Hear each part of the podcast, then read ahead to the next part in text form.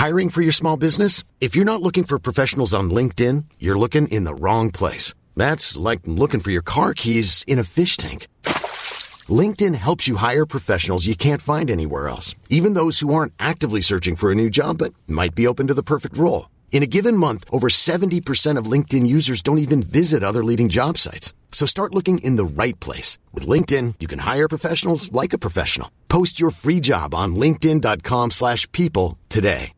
One size fits all seems like a good idea for clothes until you try them on. Same goes for healthcare. That's why United Healthcare offers flexible, budget-friendly coverage for medical, vision, dental, and more. Learn more at uh1.com.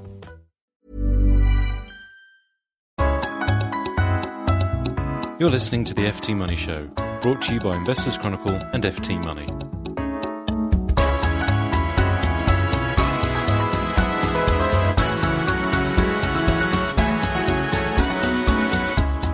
Hello and welcome to the FT Money Show. In this week's programme, will the Chancellor do a U-turn on capital gains tax? Should private investors buy into agriculture, wheat, corn and even coffee? Is buy-to-let still a good investment as the housing market slows down?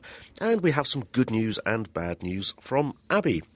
I'm Matthew Vincent from FT Money and I'll be giving you the lowdown on all of these money matters in downloadable form with the help of not one, not two, but three of my colleagues from FT Money. I have Charlene Goff. Hello. And Elaine Moore. Hi. And from Investors Chronicle, we have John McLeod. Hello.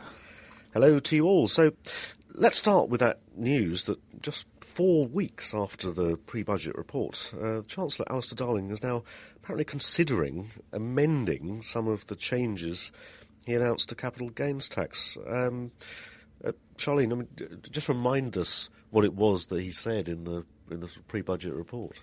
Well, the idea was to scrap a fairly complex capital gains tax system that's existed for many years with a new flat rate fee. And this could mean that rather than investors paying anything between 10 and 40%, they just pay 18. So while on the surface that looks quite good for a lot of people, actually a lot of business owners and entrepreneurs were going to be worse off. So they've been lobbying very hard to get this changed. And sounds like they've been lobbying hard enough to have some effect. Yeah, it does. I mean, he's only considering changing the proposals at the moment, but the idea would be to bring in an element of retirement relief for people who had built up their businesses, sold them, and then retired. People are saying this still isn't enough because a lot of entrepreneurs don't just work and develop one business. They move quite quickly from business to business, and this would only let them benefit from the relief just once. And this is business owners, of course, but John, you've covered AIM-listed shares for the Investors Chronicle. They used to benefit under the old taper relief system for capital gains tax. Do you want to just remind people how that used to work? Well, after 2 years, capital gains tax would fall to 10% for higher rate payers or 5% for basic rate payers. So there could have been a sort of sell-off in AIM shares prior to the change, although after 2 years they'll still be exempt from inheritance tax. So there are still some tax advantages, but if the tax changes stay the same on AIM shares, the rates effectively could go up from 10% to 18%. That's right, an 80% rise. Another irony of this for a Labour government is that the 5% rate would apply to people who've got employee share schemes or basic rate payers. So the focus is on rich business owners and not on people who've invested in their own companies. Yeah. Charlene, is there any sign that any of these other capital gains tax measures will be looked at? I don't think there is at the moment. I think this idea that people who are building up their own businesses would be hit was the main concern. But as we've seen time and time again, there's no certainty that these rules will be introduced in the form proposed. So it's a case of watch this space by the sounds of it, or more importantly, watch out for your article in FT Money with the weekend FT on 3rd of November. Yep. Well, thank you very much. And remember, you can send in your financial questions about tax or any other subject by emailing us at ask.ftyourmoney@ft.com.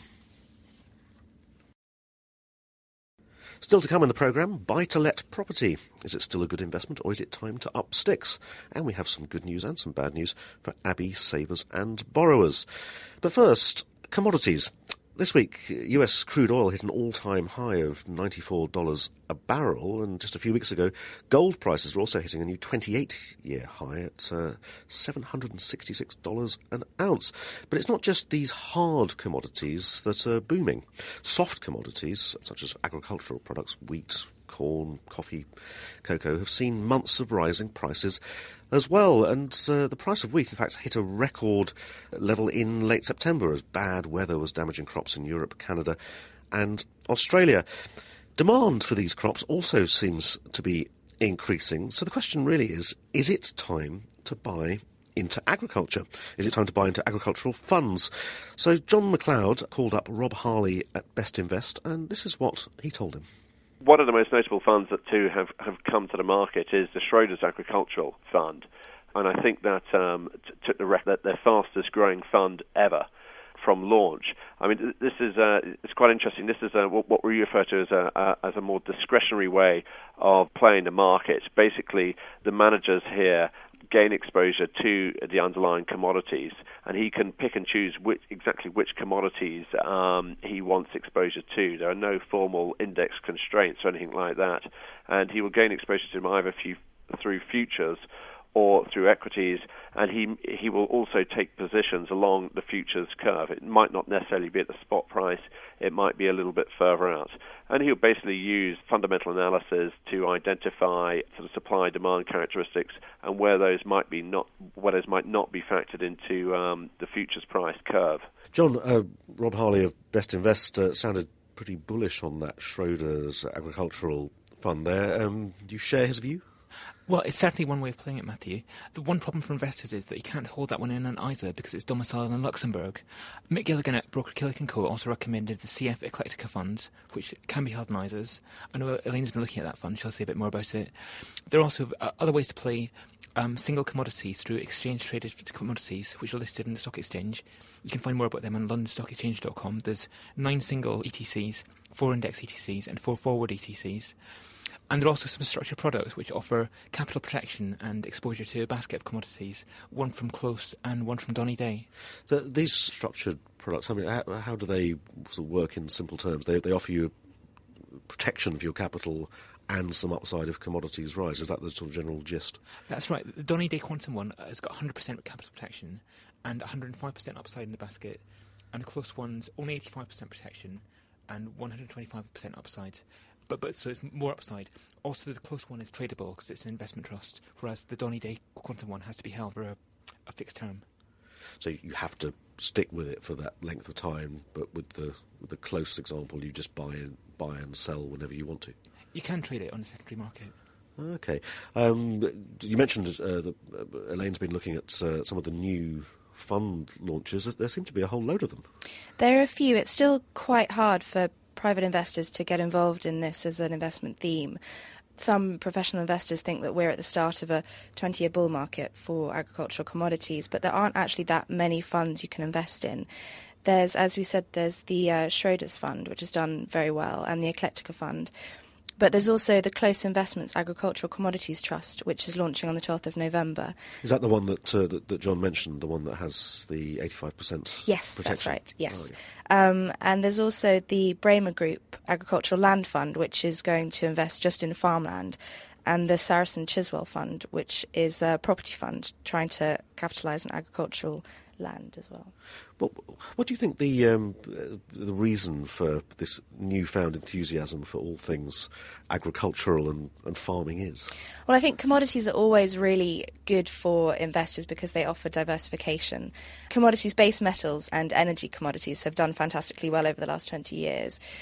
Agriculture hasn't really kept up, but in the last few months actually there's been a huge spike in prices for things like wheat and corn, and so investors want to gain exposure to that. And John, do you expect to see more of these exchange traded commodities, the ETCs that you mentioned, launched over the sort of coming weeks and months? Definitely. I mean, they're a very nimble way to play the market, and they can be held in ISAs as can the structured products. I mean, there's also, this is a longer term trend. I mean, there's been recent problems with bad weather which have caused prices to rise, but it's a longer term trend with demand from the emerging markets and pressure on land for forestry for Kyoto Protocol, and also biofuels. There's a huge demand for biofuels, so it's a trade-off between food and biofuels. Yeah, and in fact, Elaine, you've been looking at that as well. And some investors say that it's more about the demand from emerging markets than it is about biofuels, although biofuels get more press coverage because they're seen as a more interesting trend. But that demand from emerging markets is often for things like better food, higher quality. Well, it's quite interesting because they're moving away from a diet that's based on vegetables and rice more towards protein. But to get protein, you need to use a lot of crops to feed the cows that then produce the beef. So that's using up a lot more land than had already been used. So as people get hungrier and more into diverse ways of eating, it sounds like agricultural prices could be well supported. And Western investors can benefit from it. Thank you both very much indeed. Coming up, we have some good news and bad news for Abbey customers. Before that, though, buy-to-let property. Charlene, we've seen the housing markets slowing, but there's also this potential tax cut coming up for buy-to-let investors. So I suppose the question is it still a good investment? Well, if only we knew, I think is the answer. People have very different opinions on this, and the tax charge could benefit property owners, but like we said earlier, there's no certainty that will actually come in the form, and whether it will be that much of an incentive for people to go into property, because obviously it is a very big commitment. Looking at buy-to-let generally, there's kind of two sides to the argument. One is that property prices are slowing. We could even see some falls next year. But on the flip side, the fundamentals look quite good. Rents are rising and there's lots of demand. So to try and get a clearer idea of where the market's heading, I spoke to Stuart Law at Assets. So, Stuart, there's been some quite negative forecasts about the UK housing market out recently. Where do you see the market going over the next year or so? Well, we've had the usual suspects really commenting on house price doom and gloom again. One day they will be right, but we don't feel this is the time. We're in a very strong place, really, if we look at the key drivers behind UK property prices. The two heavily negative potential factors that would affect UK house prices are significantly interest rates, which are in turn driven by inflation, and a potential recession. Both of those would affect us, and neither one of those two genuinely appears to be on the horizon. And so we see all the other factors which are very much more real, like immigration, net increase in UK population of another 4.5 million forecast in the next 8-9 years, according to government figures, and all the other factors here in the marketplace as supporting prices very strongly. And obviously now a big slice of the property market and sales that are going through is done by investors in the buy-to-let market. With property prices slowing a bit, do you think that buy-to-let is still a good investment? Yes, interesting point. At a distance, at an arm's length view, it would appear that it wouldn't be so. But when you look in detail, the opportunities appear to be getting better in the second half of the year than in the first half. Really? The reasons for that are twofold, prices and rents. First of all, in terms of prices, although prices are still moving forward on an annualised basis across all of the property indices at an average of about 9.5% as of last month, it's clear that the monthly growth is a bit lower. So the rate of growth that investors are expecting is certainly at the lower end of the 0-10% range. Our forecast is for 5% growth next year, which is clearly at the top of the spectrum, if not above the spectrum of other forecasts. But we've been right before. This year our forecast was for 8%, and we were at the top of the range comfortably compared to other commentators, and it would appear that we're comfortably sliding backwards towards around the 8% growth for this year. Indeed, and that's been supported primarily not so much by interest rates as by the lack of supply. House builders can't build enough product. Right, and you mentioned rents as well, indeed. And I think they're seeing quite strong growth at the moment, aren't they? They are indeed, yeah. We began to see evidence that rents may have been turning around 1 year ago, just towards the end of last year.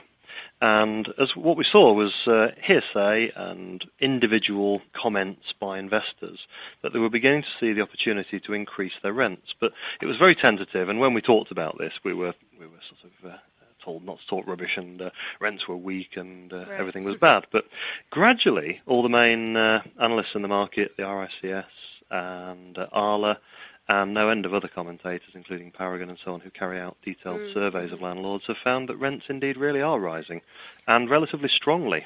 Right, so there could be more, you know, more income in there for landlords. Yes, who indeed potentially go in.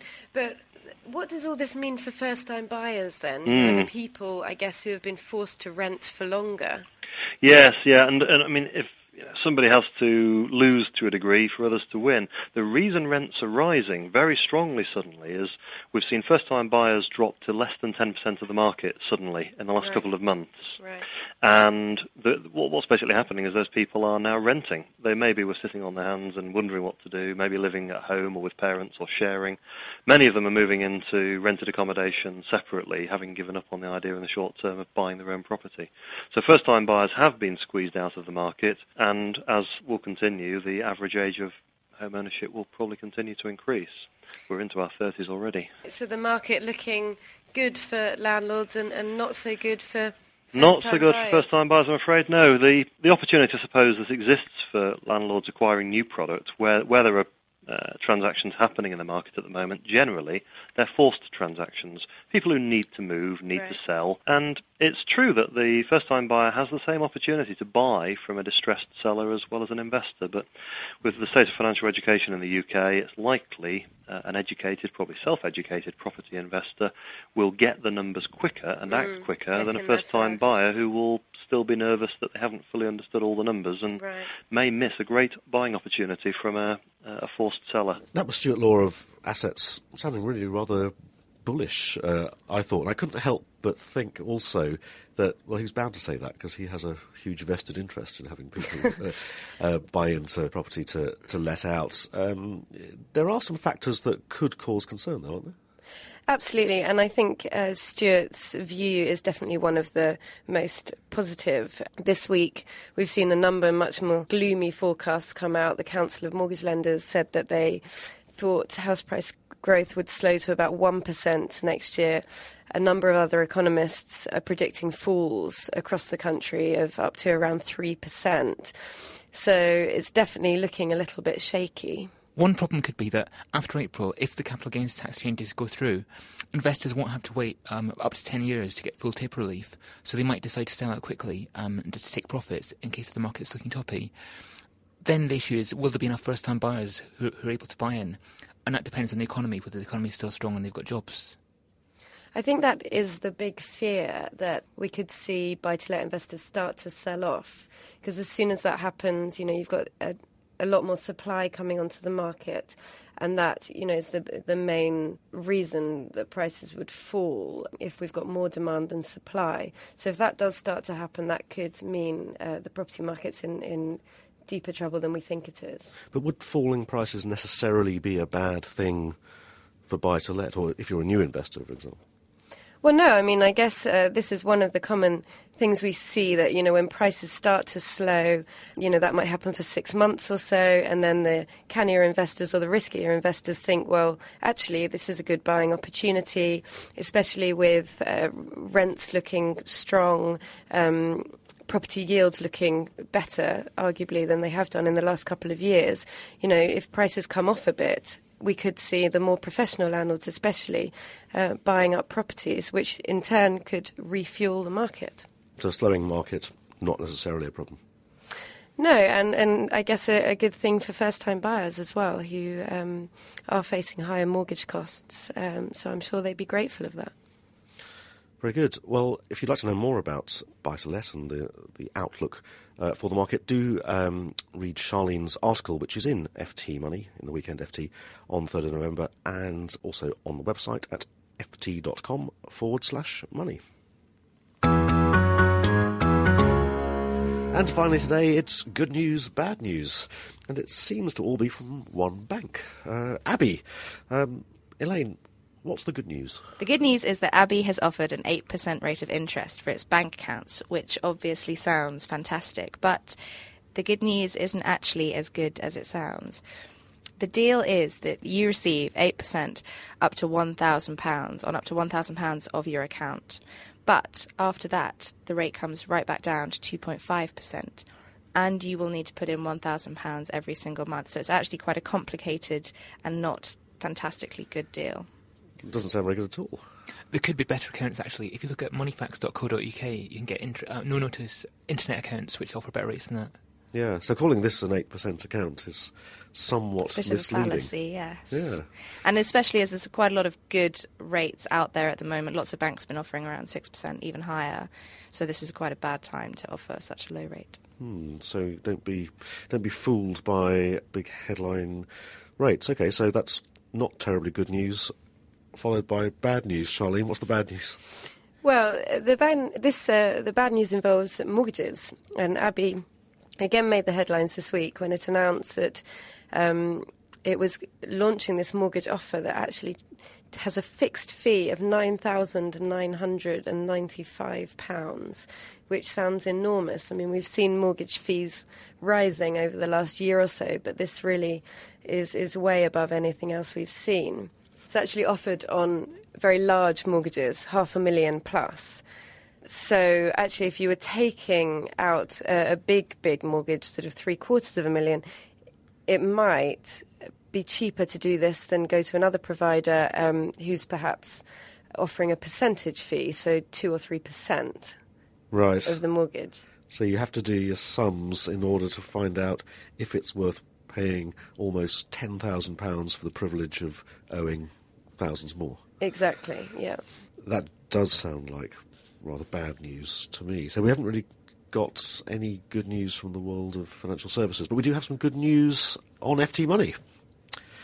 I hear that, Elaine, you have been named as the winner of the prize for Best Personal Finance Consumer Newcomer Journalist of the Year. That's right. Fantastic. Thank you. Was it a star-studded, glittering ceremony? It was. I don't want to make everyone jealous who's listening, but it was... Fantastic. Can we have a snippet of your acceptance speech? They didn't let me make an acceptance speech, actually. I just had to shake their hand and have my photo taken cheesily, and that's it. Cheesy photos are the best. Yeah. Well, our congratulations to you on that. And that's all we have time for this week's FT Money Show. Remember, you can email your views and your questions to ask.ftyourmoney@ft.com, and we'll be back next week with another financial lowdown in downloadable form. But until then, it's goodbye from me. Goodbye from me. Goodbye from me. And me. And it's goodbye from our podcast producers, Blue Barracuda.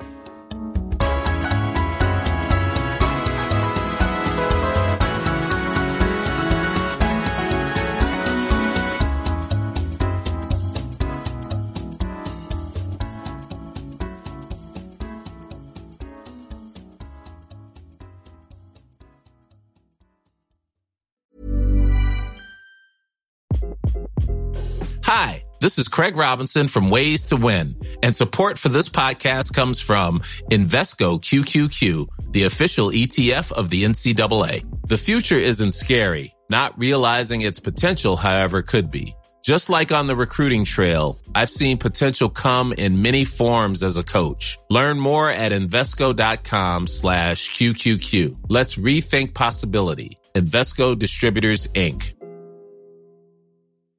When you make decisions for your company, you look for the no-brainers. And if you have a lot of mailing to do, Stamps.com is the ultimate no-brainer. It streamlines your processes to make your business more efficient, which makes you less busy.